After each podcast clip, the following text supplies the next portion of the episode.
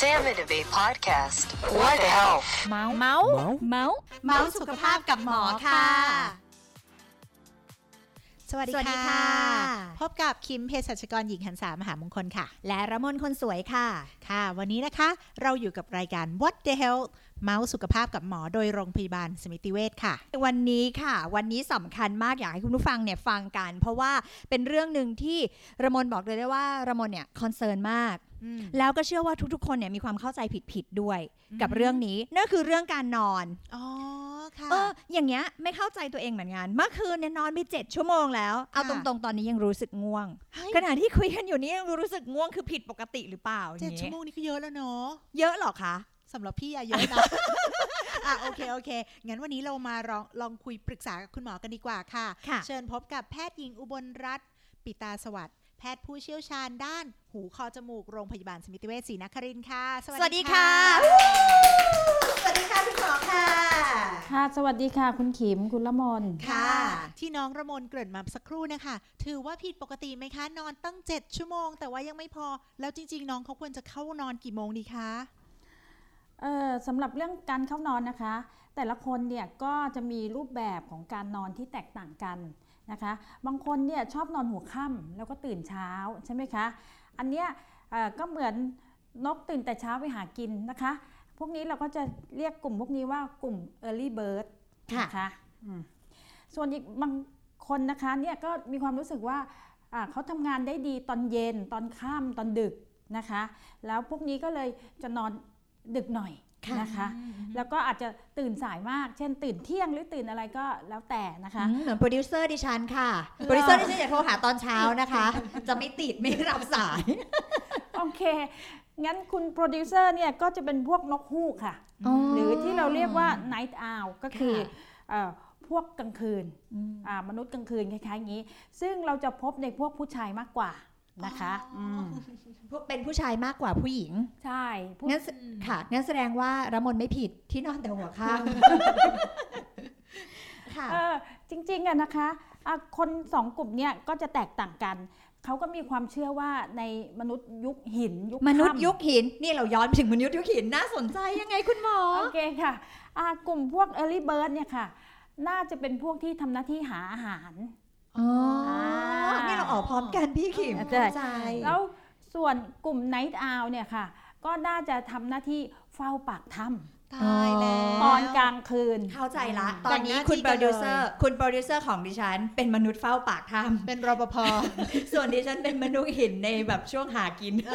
ออกไปหากินอย่างนี้คุณแม่บ้านมากเลยดูแบบไปตลาดอะไรอย่างเงี้ยนะคะค่ะค่ะคราวนี้เอ่อในยุคปัจจุบันแล้วค่ะคือบางคนก็เลยถนัดที่จะทำงานภาคค่ำ ภาคอืมดึกกะดึกใช่ไหมคะเอ่อเอ่อมันก็มีงานหลายอย่างที่เราอาจจะต้องทำ 24 ชั่วโมงเอ่ออาชีพแพทย์พยาบาลนะคะ เจ้าหน้าที่สนามบินใช่ไหมคะ หรือพวกร้าน 24 ชั่วโมง ร้านค้า convenience store หรือบางทีก็เป็นพวกโรงงานที่อาจจะต้องรันเครื่องตลอดเวลา 24 ชั่วโมง ก็จะมีบางคนที่เขาอาสาทำงานกะดึกเพราะเขามีความสุขกับการ ทำงานกลางคืน เขาทำงานกลางคืนแล้วเขาได้เนื้องานมากกว่า แต่ทีนี้แนวโน้มทางด้านสุขภาพอะค่ะ ยังไงคะคุณหมอ กลุ่มคนที่ถ้าเรานอนเออเวลาปกติไม่นอนดึกอะไรอย่างนี้นะคะ หรือไม่ใช่พวกทำกะดึกเนี้ยค่ะ กลุ่มพวกปกติเนี่ยก็จะมีแนวโน้มสุขภาพอ่าที่ดีกว่านะคะ เพราะว่าเราเราก็ทราบกันดีว่าอ่าเวลาเรานอนเนี่ยช่วง เวลาที่เหมาะสมกับการนอนเนี่ยก็คือช่วงประมาณ4ี่ทุ่มถึงตีสองเพราะช่วงเนี้ยโกรทฮอร์โมนเนี่ยมันจะหลั่งได้ดีขอถามค่ะ อย่างนั้นแปลว่าไม่ว่าจะเป็น early bird หรือว่าเป็น night owl เนี่ย จริง ๆ แล้วเนี่ย เวลานอนนาฬิกาของร่างกายอะค่ะ มันก็ยังจะต้องแบบโกรทฮอร์โมนหลังเวลานอนสี่ทุ่มถึงตีสองเหมือนกันอยู่ดีใช่ไหมคะก็อาจะจารย์น่าจะเป็นประมาณนั้นนะคะ อืมอืมคุณค่ะหมอคะเราถ้าอย่างนั้น เอ่อเมื่อคืนนอนไปเจ็ดชั่วโมงแล้วค่ะ ยังง่วงอยู่เลยค่ะนะตอนนี้ค่ะคุณผู้ฟังค่ะ คุณหมอคะถ้างั้นหนูถามเลยค่ะว่า แล้วหนูต้องนอนกี่ชั่วโมงมันถึงจะพอคะอะค่ะอะจำนวนการนอนเนี่ยนะคะ โดยทั่วไปอะเราก็จะมีคำแนะนำว่าควรจะนอนประมาณสัก6ถึง8ชั่วโมงนะคะค่ะ แต่ทีนี้ก็จะมีคนบางกลุ่มค่ะ ซึ่งเขามีความรู้สึกว่าเขาไม่ต้องนอนเยอะขนาดนั้น มีเหรอคะค่ะดีเขาจังอาจจะนอนน้อยมาก อาจจะนอนประมาณแค่4ี่ห้าชั่วโมง แล้วเขาก็ยังทำงานได้ดีนะคะอืมอะกลุ่มพวกเนี้ยค่ะ เราก็จะเรียกกลุ่มพวกนี้ว่า sleepless elite ก็คือกลุ่มคนที่ไม่ต้องนอนเยอะนะคะ ซึ่งกลุ่มพวกเนี้ยค่ะ เราก็พบว่าเขาจะมียีนยีนเลยนะคะอ่ายีนแทตเชอร์เนี่ยซึ่งจะพบได้ประมาณ 1-3%ของประชากรโลก หนึ่งถึงสามเปอร์เซ็นต์ของประชากรโลก ซึ่งนอนน้อยแต่ทำงานได้ดีอืมอะหมอยกค่ะตัวอย่างก็เช่นว่า CEO ของบริษัทเป๊ปซี่นะคะค่ะก็คุณอินทรานูยี หรือว่าอดีต CEO ของ Yahoo อย่างเงี้ยค่ะ คุณมาริสซาเมเยอร์ กลุ่มพวกเนี้ยจะนอนน้อยนะคะค่ะอันนี้ก็คือกลุ่มคนกลุ่มน้อยนะคะ ส่วนกลุ่มที่ 2 ก็คือกลุ่มปกติค่อนข้างเอ่อ กลุ่มค่อนข้างปกติ แต่กลุ่มเนี้ยเขาก็พยายามนอนให้น้อยลงเพื่อเพื่อเขายังเพื่อมีชั่วโมงการทำงานมากขึ้นนะคะ กลุ่มพวกเนี้ยเราจะเรียกว่ากลุ่ม driven ascetics ก็คือว่ากลุ่มพวกเนี้ยเหมือนนักบวชซึ่งพยายามฝึกฝนวิชาเออนอนน้อยหน่อยอะไรประมาณนี้ กลุ่มพวกเนี้ยก็จะนอนแค่ 6 ชั่วโมงก็จะพอนะคะค่ะอ่ายกตัวอย่างคนที่ประสบความสำเร็จก็คือคุณอีลอน มัสของเทสลาเรารู้จักกันดีนะคะ คุณแจ็คดอซี่ของ Twitter ค่ะอ่ากลุ่มนี้ก็คือจะนอนไม่มากเท่าไหร่ แต่กลุ่มสุดท้ายอะค่ะ เขาจะรู้สึกว่า อุ๊ย ยังไงต้องนอนเยอะไว้ก่อน เขามีความคิดว่า อุ๊ย เขาต้องนอนเยอะ แล้วเขาจะทำงานได้ดี performance จะดีมาก อะไรค่ะประมาณนี้ กลุ่มพวกนี้เราก็จะเรียกว่า successful sleeper นะคะ ก็คือต้องนอน 8 ชั่วโมงขึ้นไป กลุ่มพวกนี้ก็อย่างเจ้าพ่อ Facebook คือคุณมาร์คซักเกอร์เบิร์กนะคะ เจ้าพ่อ Apple ก็คือคุณทิมคุก หรือคุณเจฟเบโซแห่ง Amazon นะคะอืมค่ะ เพราะฉะนั้นจำนวนการนอนแต่ละชั่วโมงอะ่ะหรือกี่ชั่วโมงเนี่ยจะไม่สำคัญสำคัญที่คุณต้องหลับให้ดีอ๋ออ่าอ่าอุ๊ยงั้นอันนี้หลับดีให้ดีก็คือคุณภาพการนอนต้องดีใช่ไหมคะอ๋อใช่อ่าค่ะอย่างนี้อาจารย์ช่วยเล่าหน่อยได้ไหมคะว่าเราต้องมีแบบช่วงหลับลึกหลับตื่นหลับอะไรยังไงบ้างอะคะอืมฮึฮึโอเคอ่า พูดถึงเรื่องการนอนน่ะนะคะ ในทางการแพทย์เนี่ยเขาก็ทำการศึกษาแล้ว แล้วเขาก็พบว่าคนเราอะจะมีแพทเทิร์นการนอนนะคะ คือเช่นเราตื่นอยู่แล้วเราก็เริ่มหลับ ช่วงแรกเราก็ยังหลับไม่สนิทใช่ไหมคะเขาเรียกว่าหลับตื่น แล้วเราก็จะหลับลึกลึกลึกอาจจะมีช่วงหลับฝันบ้าง แล้วเราก็จะหลับตื่นขึ้นหน่อยหนึ่งแล้วก็หลับลึกหลับตื่นสลับกันไปอย่างเงี้ยเขาเรียกว่า sleep cycle อืมอ่า เป็นวงจรการใช่โอ้ก็ใน sleep cycle เนี่ยอย่างที่หมอเกริ่นไว้ก็คือมีหลับตื่นกับหลับลึกนะคะ เวลาหลับตื่นและหลับลึกเนี่ยเขาก็จะดูดูเอ่อพูดถึงก็จะดูคลื่นสมองเป็นสำคัญค่ะนะคะอ่าก็หลับตื่นเนี่ยเขาก็เรียกว่าหลับ stage หนึ่ง stage สองก็ก็ตื่นคือสตื่เตนจหน่อยง stage สองตื่นหน่อย พอหลับเริ่มลึกก็จะเป็น stage สามค่ะและ REM sleep ค่ะอืม REM sleep เนี่ยอ่าก็ย่อมาจาก rapid eye movement คือถ้าเราสามารถดูคนนอนได้เนี่ยเราจะเห็นช่วงนั้นอะอ่าเวลาหนังตาหลับ แต่เราจะเห็นลูกตาข้างในนะคะ เหมือนกรอกไปกรอกมาแบบเร็วๆหน่อยอืมเออค่ะเขาเรียก rapid eye movement ซึ่งช่วงเนี้ยบางทีก็จะเรียกช่วงหลับฝันนะคะ ซึ่งปกติถ้าเราจะหลับให้ดีมีคุณภาพอะค่ะ เราก็จะต้องมีเปอร์เซ็นต์ของการหลับลึก พอสมควรค่ะก็อาจจะประมาณแล้วแต่รีเสิร์ชแต่ละที่ก็จะประมาณสัก 10 13 ถึง 20 25 อะไรประมาณเนี้ยค่ะ ถ้าอย่างนั้นอาจารย์คะเมื่อสักครู่นี้อาจารย์พูดถึงแบบระยะของการนอนอะไรอย่างเงี้ยหนูอยากรู้ว่าตอนเนี้ยในอินเทอร์เน็ต หรืออะไรอย่างที่เรารู้กันเราต้องมีอุปกรณ์ติดตัวในการนอนทุกคน sleep อืม tracker ที่ทุกคนอ่าจะต้องมีเราใส่ใส่ไว้ฬิกาเป็นหรือใ smart แอปพลิเคชัน watch อะไรอย่างนี้อืมอืมเนี่ยค่ะ มันดีจริงใช่ไหมคะ เราเชื่อได้ใช่ไหมกับอันนั้นนะคะเออจริงๆ sleep tracker นะคะเอ่อที่เรารู้จักกันตอนเนี้ยก็ค่อนข้างแพร่หลายก็คือเหมือน smart watch ใช่ไหมคะค่ะจริงๆ มันจะมีแบบอื่นอีก เมื่อก่อนเนี่ยเขาก็จะมีเป็นใช้เป็นสมาร์ทโฟนก็ก็วัดได้เหมือนกันอาอีกอันหนึ่งก็จะเป็น mattress ก็คือเหมือนเป็นที่นอนซึ่งมันวัดการนอนอะไรของอ๋อเราอยู่ตรงนั้นค่ะเลยก็ค่ะก็มีนะคะ แต่ที่เราส่วนใหญ่รู้จักกันก็คือตัว smart watch ใช่ไหมคะค่ะอืมซึ่งหลักการของมันก็คือเราใส่ทั้งคืนใช่นะคะ แล้วถึงเวลามันก็จะประมวลผลให้เราใช่แล้วเราก็สามารถไปดู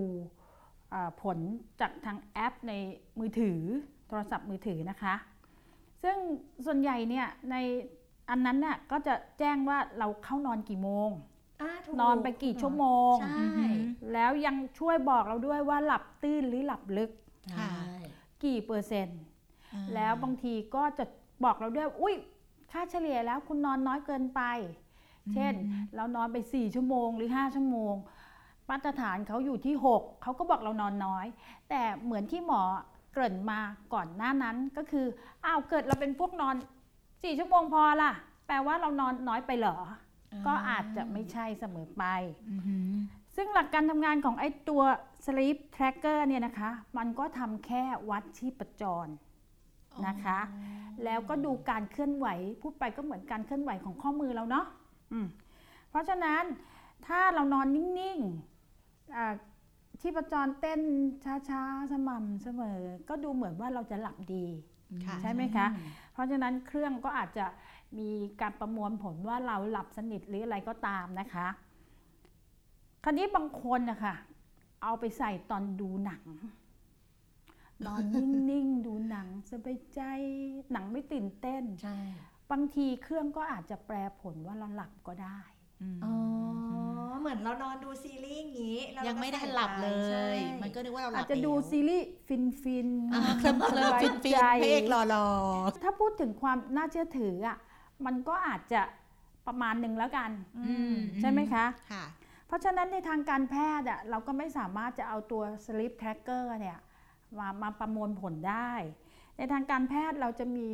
เครื่องมือตรวจวัดที่ชัดเจนกว่านั้น เชื่อถือได้ร้อยเปอร์เซ็นต์ประมาณนั้นละกัน เราก็จะเรียกว่า sleep test คือไปทำ sleep test ค่ะค่ะหรือตัวเครื่องมันอาจจะเรียกว่า polysomnography ค่ะซึ่งหลักการก็คล้ายๆกัน คืออาถ้าเป็น sleep test เนี่ยอ่าแบบ full เลยก็คือแบบเต็มรูปแบบเนี่ยก็คือมานอนทั้งคืนนะคะ แล้วก็มีเจ้าหน้าที่ดูด้วยผ่านวิดีโอด้วยว่า สภาพการนอนนอนดิ้นนอนอะไรยังไงนะคะนอกจากนั้นตัวตรวจวัดหรือคล้ายๆ tracker ของเราเนี่ยตัวตรวจวัดก็จะมีหมดเลย ตั้งแต่ชีพจร การหายใจ การหยุดหายใจมีหยุดหายการใจด้วยกรนเสียงกรนนะคะ มีคลื่นสมอง มีเอ่อคลื่นหัวใจด้วยนะคะ แล้วก็มีความอิ่มตัวของออกซิเจนค่ะ มีการเอ่อการเคลื่อนไหวของหน้าอกก็คือการหายใจแล้วก็แขนขา สมมุติเราอาจจะนอนดิ้นลุกดิกหรือนอนขากระตุกอะไรอย่างเงี้ยเพราะฉะนั้นถ้าเป็นแบบเนี้ยค่ะ มันก็เชื่อถือได้ร้อยเปอร์เซ็นต์นะคะเข้าใจแต่แบบนั้นต้องมานอนที่โรงพยาบาลเท่านั้นใช่ไหมคะอาจารย์ คือจริงๆก็ถ้าเป็นรูปเต็มรูปแบบเลย ก็นอนโรงพยาบาลเพราะจะมีคนเฝ้า ก็คือหมายมีมี eye witness อือหือ คือเห็นเลย หรือถ้าแบบว่าไม่ full function ก็มีเดี๋ยวนี้เขามีตัวเล็กๆ เครื่องเล็ก ๆ ให้ไปนอนที่บ้านค่ะอ่าค่ะแล้วเก็อ่าบข้อมูลการประมวลผลหรืออะไรก็หรือความละเอียดก็จะน้อยกว่าค่ะอ่าเครื่องชนิดที่เต็มรูปแบบที่ทำที่โรงพยาบาลนะคะจริง home use เบาจริง เพราะว่าเนี่ยอ่าทุกวันนี้เนี่ยหนูเป็นคนนอนไม่ค่อยดิ้นๆอืมพอเป็นคนนอนไม่ค่อยดิ้นปุ๊บอะเครื่องบอกตลอดเลยว่าหนูหลับดีหลับลึก แต่หนูบอกเลยทุกวันนี้หนูยังง่วงอยู่เลยตอนเนี้ยคือตื่นขึ้นมายังไม่สดชื่นไม่ใช่หคะไม่เลยไม่เลยค่ะอืมอาจารย์คะแล้วอย่างเวลานอนกรนเนี่ยค่ะ เป็นช่วงหลับลึกหรือเปล่าคะหรือว่านอนกรนเป็นช่วงไหนอะคะ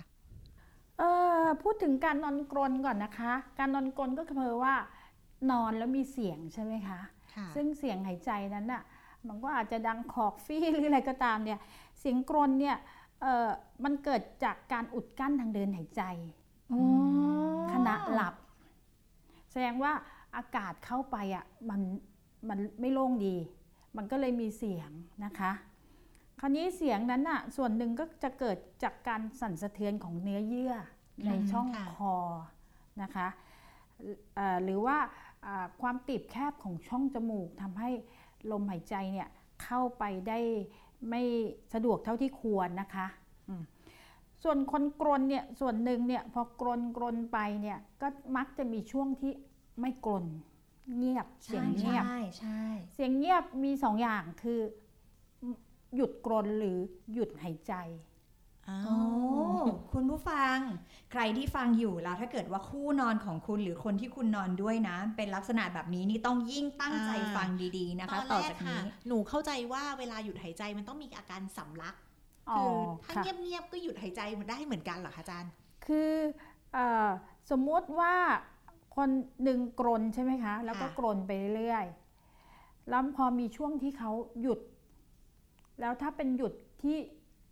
ไม่มีหายใจเข้า สาเหตุที่ไม่มีหยุดหายใจเข้าก็เพราะว่าอ่าการอุดกั้นทางเดินหายใจนั้นอะมัน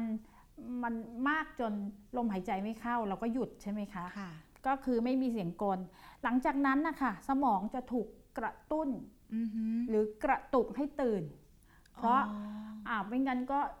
นอนเสียชีวิตไปไหลใช่ไหมตายคะหรือเปล่าคะอาจารย์ทีนี้พอสมองถูกกระตุ้นกระตุกให้ตื่น เราก็จะเริ่มตื่น แล้วก็อาจจะมีอาการสำลักอ๋อแล้วเราก็จะเริ่มกรนต่อไป เวลาที่เราถูกกระตุ้นกระตุกจนเราสำลักเนี่ย ถ้าเรามีเพื่อนที่นอนร่วมเตียง มันอาจจะมีแรงกระเพื่อมนะคะ เราก็เลยรู้สึกว่า อุ้ยตายแล้วเขาเป็นอะไรยังไงเงี้ยบางทีเราก็เลยถูกทำให้ตื่นไปด้วย ซึ่งทำให้ปัญหาคนนอนกรนพวกเนี้ยอ่าถ้านอนอย่างเงี้ยเมื่อกี้คุณขิมถามว่าเออเขานอนหลับไหม ถ้าเขาหลับหลับตื่นตื่นกระตุกตื่นอย่างเงี้ยเขานอนไม่ดีแน่นอนอือหือนะคะอ๋อเข้าใจคนไข้พวกนี้ก็เลยจะมีปัญหาง่วงกลางวันอื ใช่ไหมคะค่ะหรือว่าอ่อนเพลีย พออ่อนเพลียอะไรแล้วเนี่ย การทำงานก็ต้องไม่ดีเนาะใช่ค่ะ สมองบางทีก็คิดไม่ออกอืมเบลอเบลอเออเอ๊ะเหมือนเหมือนจะรู้ เอ๊ะแบบเหมือนแต่จะเข้าใจแต่แต่คิไม่ดเข้าไม่ใจออกใช่บางทีจะพูดจะตอบปัญหาอะไร เราว่าเราน่าจะรู้แต่เราคิดไม่ออกใช่ไหมคะ แล้วส่วนอีกส่วนหนึ่งก็จะมีปัญหาอารมณ์เสีย หงุดหงิดง่าย ใช่เพราะว่าอดนอน เหมือนถ้าเป็นเด็กก็งองแงค่ะอ่าค่ะเหมือนผู้ใหญ่ก็เดี๋ยวนี้อารมณ์เหวี่ยงวีนเหลือเกิน พอนอนไม่พอความดันก็ขึ้นนะคะ หัวใจก็จะทำงานหนักขึ้น เพราะฉะนั้นเราก็จะมีโอกาสเอ่อเป็นโรคได้โรคหัวใจโรคความดันสูงโรคอาจจะมีปัญหาทางสมองอะไรก็ได้ หรือบางครั้งบางคราวเนี่ยอ่ากรนเนี่ยก็มีความสัมสัมพันธ์กับโรคกรดไหลย้อนด้วย อาจารย์คะ แล้วถ้าจะต้องมาหาหมอเนี่ยค่ะ เพราะอยากทำ sleep test แล้ว ต้องมาพบคุณหมอด้านไหนคะ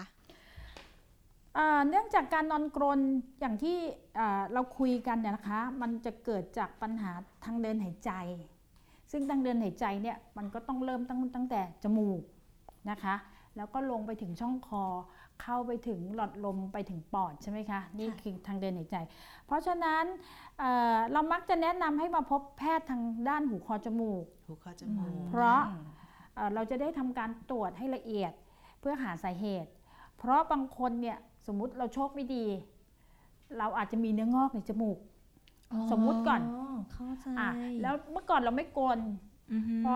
ทำไปทำมาเนื้องอกเราโตขึ้นแล้วมันก็กลนค่ะ แต่เราก็เข้าใจว่าอ๋อเรากลนเหมือนเพื่อนเราที่ไม่เป็นอะไรไงอะเพราะฉะนั้นเนี่ยถ้าเรามาตรวจใช่ไหมคะ เราก็จะชัดเจนว่าเราจะตรวจตั้งแต่ปัญหาที่จะทำให้มีผลกับการกรนได้ เช่น ผนังกั้นช่องจมูกคดไหม เนื้อเยื่อบางจุดในจมูกที่เราเรียกว่า turbinate เนี่ยอาจจะบวมโต มีเนื้องอก มีริดสีดวง หรือในช่องคอเนี่ยอาจจะมีต่อมทอนซิลโต มีต่อม adenoid โตทำให้ไปอ,อุดกั้นหรือขัดขวางทางเดินหายใจนะคะ มีลักษณะเพดานอ่อนหย่อนยานนะคะมีโคนลิ้นโตหรือแม้กระทั่งมีภาวะกดไหลย้อน ซึ่งเอื้อทำให้การกลนเราแย่ เพราะฉะนั้นถ้าเราตรวจโดยละเอียดเนี่ย เราก็จะรู้ค่ะแล้วเราก็ค่อยส่งคนไข้ไปทำอ่าขั้นตอนต่อไปก็คือทำสลิปเทสเราก็จะอ่าประมวลผลแล้วเราก็จะทราบสาเหตุ เพราะว่าเห็นคนนอนกรนนะคะบางทีมันมีเครื่องที่ขายตามอินเทอร์เน็ตอะค่ะอาจารย์ ที่มันเรียกว่า CPAP ใช่ไหมคะอาจารย์ค่ะ CPAP อ่าเราเรียกง่ายๆว่า CPAP CPAP อ่าแต่ว่าเครื่องเนี้ยมันไม่ได้ไม่ได้ตอบโจทย์ทุกคนใช่ไหมคะ แต่ละคนก็ต้องแก้ที่สาเหตุด้วยใช่ไหมคะอาจารย์เอ่อ พูดถึงการรักษาการนอนกรนด้วยการใช้เครื่อง CPAP มันก็ดีค่ะ แต่มันเป็นการรักษาที่ปลายเหตุ อ๋อ กลไกมันเป็นยังไงอะคะอาจารย์อ่ากลไกก็คือว่าอ่าทางเดินหายใจอะค่ะ ขณะหลับเนี่ยมันมีปัญหาทำให้ลมหายใจมันเข้าได้ไม่ดีค่ะเราก็เลยซื้อเครื่อง เครื่องมันอัดอากาศ เครื่องก็จะพุ่งเข้า จเหมืมูอนกเหมือนหรือสูบลูกโป่งอย่างเงี้ยเหรอคะอาจารย์อาจจะเรียกดัอนย่างลมนั้นเข้าก็ไปได้ใช่ใช่เครื่องดันลมเข้าไป ฟูบเข้าไปอ่าแรงดันเนี่ยมันจะต้องตั้งให้ชนะปัญหาของเราอืมอ่าสมมุติเรามีปัญหาอะไรเยอะแล้วเกินไอ้นู่นก็โตไอ้นี่ก็อุดกั้น เราก็จะอัดแรงดันเข้าไปเยอะฟูบอ่ามันก็เอาชนะ แล้วมันก็ผ่านเข้าปอดได้ ก็หายใจผ่านเครื่อง เราก็ได้ออกซิเจนเต็มเต็มๆอิ่มอิ่มๆค่ะ นอนแล้วสบาย พวกนี้ก็คือตื่นขึ้นมาก็สดชื่นขึ้นค่ะจากเดิมที่นอนแย่ๆ แต่การที่เราซื้อเครื่องมาก็เหมือนเราเป็นโรคสมมุติเราเป็นโรคปวดหลังนะคะ แล้วเราก็นั่งหลังค่อมสมมุติ แล้วเราก็ไปซื้อเออไอ้ที่บล็อกหลัง เออจะเรียกเสื้อเกราะหรืออะไรก็ตามใช่เนี่ยใช่ที่แบบขายไปเอออ่าใช่เครื่องพยุงหลัง มันก็ทำให้เรานั่งตรงขึ้นค่ะ แล้วเราก็หายปวดสบายทำงานได้ต่อ แต่เราก็ไม่รู้ว่าเราปวดหลังเป็นไร ดังนั้นแล้วก็การไปซื้อใช้เองเนี่ยอาจจะไม่ใช่ไม่ใช่วิธีทางที่ดี เพราะเราไม่ได้แก้ที่สาเหตุเลย จริงจริงเนอะจริงๆเนาะหลาย ๆ ครั้งที่เราจะพยายามบอกคุณผู้ฟังว่าอะไรก็แล้วแต่เนี่ยที่มันเป็นอุปกรณ์ทางการแพทย์เครื่องมือทางการแพทย์เนี่ยอยากให้มาคุยกับแพทย์ก่อนใช่ก่อนที่จะไปซื้อเอง เพราะว่าบางทีการซื้อไปแล้วมันไม่เกิดประโยชน์เนาะอืมแล้วมันเสียตังค์ด้วยเพราะเมื่อกี้ที่อาจารย์พูดอะค่ะ เหมือนกับว่าระดับลมที่เข้าไปของแต่ละคนมันก็จะไม่เท่าไม่กันเท่าด้วกันยเพราะเรามีปัญหาอ่แต่ละคนไม่เหมือนกันใช่ไงดังนั้นค่ะแล้วถ้าเกิดว่าสมมติว่าเราหาเอ่อเราเราใช้แล้วมันไม่ได้อะ CPAP มันช่วยอะไรไม่ได้มันมีวิธีการอืมรักษาอย่างอื่นไหมคะคุณหมอที่ไม่ใช่ CPAP ค่ะเอ่อการรักษาสมมุติว่าเราอยากจะรักษาที่สาเหตุใช่ไหมคะเอ่อเบื้องต้นเนี่ยอ่าอาจจะมีคนไข้อะอาจจะมีภาวะคัดจมูก เนื้อเยื่อในจมูกบวมโต เนื้อเยื่อเขาเรียกเทอร์บิเนตนะคะค่ะอาตอนเนี้ยเราก็จะมีเอ่อการรักษา ที่จะช่วย โดยเราใช้คลื่น RF หรือชื่อเต็ม ๆ ว่า radio frequency ก็คือแปลง่ายๆ ตรงๆ ก็คือคลื่นวิทยุค่ะนะคะ พอพูดถึงคลื่นวิทยุ บางคนก็ถามว่าเอ่อเอ่อมันอันตรายไหมอ่าอ่ากำลังจะถามเลย หนูกำลังจะถามเลยเหมือนคุณหมอรู้ ก็คือคลื่นวิทยุเราก็รู้จักมันมานานนะคะค่ะก็คือสรุปว่ามันไม่อันตรายนะอ่า ลักษณะการใช้คลื่นวิทยุเนี่ยเราก็จะอ่าสมมุติมีภาวะคัดจมูก เราก็ใช้คลื่นเนี่ยกับเนื้อเยื่อในโพรงจมูกเราอาพอใช้ไปแล้วเนี่ยเนื้อเยื่อในโพรงจมูกก็จะยุบตัวค่ะจมูกเราก็โล่งขึ้น ทางเดินหายใจเราก็โล่งขึ้น หายใจได้ดีนะคะ นอกจากนั้นตัวคลื่น RF เนี่ยค่ะ เราก็สามารถไปรักษา เอ่อเนื้อเยื่อในช่องคอ เช่น เพดาน เพดานอ่อน ซึ่งมันกระพือตอนมันกรนเสียงดังอะไรแบบนี้นะคะอ่าเวลาเราใช้ตัวเพดานอ่อนมันก็จะกระชับตัวมากขึ้น มันก็ไม่สั่นกระพือ เพราะฉะนั้นเสียงกรนก็จะเบาลงนอกจากนี้ในบางคนที่มีโคนลิ้นโตๆหนาๆเวลาเรานอน นึกสภาพโคนลิ้นมันก็จะ ตกตกไปไปกันเอ่ออ่าใช่ทำให้ทางเดินหายใจตอนนอนเนี่ยติดแคบ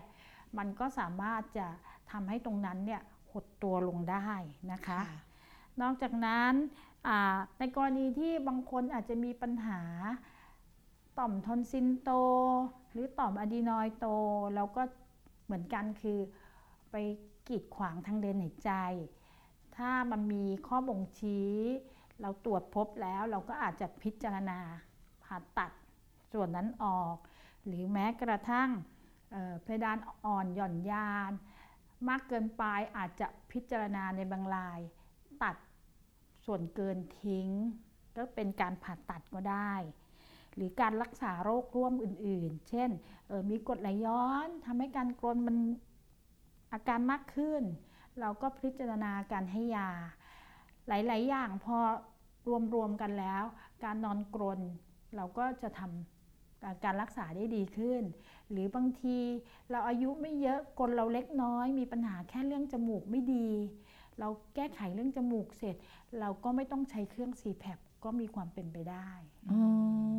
ก็คือเอาง่าย ๆ คือแก้ให้ถูกจุดอ่าแก้ถูกพอเพราะแก้สาเหถูตุกคืออะไรเนาะใช่มพอแก้ถูกจุดแล้วอะไรมันก็จะง่าย วันนี้เนี่ยเราก็ได้รับสาระความรู้มากเลยนะคะค่ะเกี่ยวกับคุณภาพของการนอน แล้วก็วิธีการดูแลตัวเองด้วยอ่ารวมไปถึงเรื่องของการรักษาด้วยค่ะนะคะเอ่อเราก็อยากจะบอกทุกคนว่า อย่าไปซื้อมาใช้เอง มีอะไรมาคุยกับคุณหมอก่อนอ่านนะคะเพราะคุณหมอของเราอยู่ที่โรงพยาบาลสมิติเวชนี่เองนะคะค่ะศรีนครินทร์ก็เกิดใครอยากจะมาปรึกษาคุณหมอก็เชิญได้เลยนะคะค่ะทำนัดได้แต่บอกก่อนว่าคุณหมอดิฉันคิวแน่นมาก ไม่ได้คุยนะอ่าแต่คุณหมอดิฉันคิวแน่นมาก กว่าจะได้มาออกรายการดิฉันตามมาหนึ่งเดือน นอนรอเลยนะคะนอนรอกันเลยนะคะ โอเค ก็คุณผู้ค่ะฟังง่าย ๆ เลย ไม่ว่าจะอาชีพไหน ไม่ว่าจะเป็นอาชีพไหนหรือใครก็แล้ว แต่ไม่ว่าจะเป็นเด็กหรือเป็นผู้ใหญ่สุดท้ายแล้วคุณภาพการนอนสำคัญมากใช่เพราะมันค่ะจะทำให้คุณเนี่ยมีพลังในการทำงาน มีพลังในการดำรงชีวิตในในในแต่ละวันได้ดีขึ้นจริงนะคะค่ะโอเค วันนี้ขอบคุณคุณหมอที่มาให้ความรู้กับพวกเราค่ะนะคะ ขอบพระคุณอาจารย์ แพทย์หญิงอุบลรัตน์ปิตาสวัสดิ์เป็นอย่างยิ่งค่ะ ขอบคุณค่ะ ขอบคุณค่ะ โอเค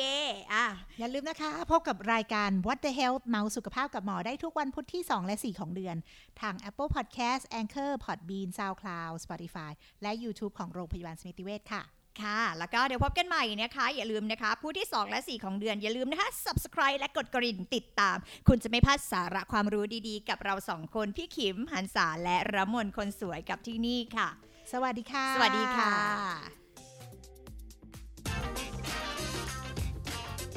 Sam Innovate Podcast. What the health? เมาส์เมาส์เมาส์ เมาส์สุขภาพกับหมอค่ะ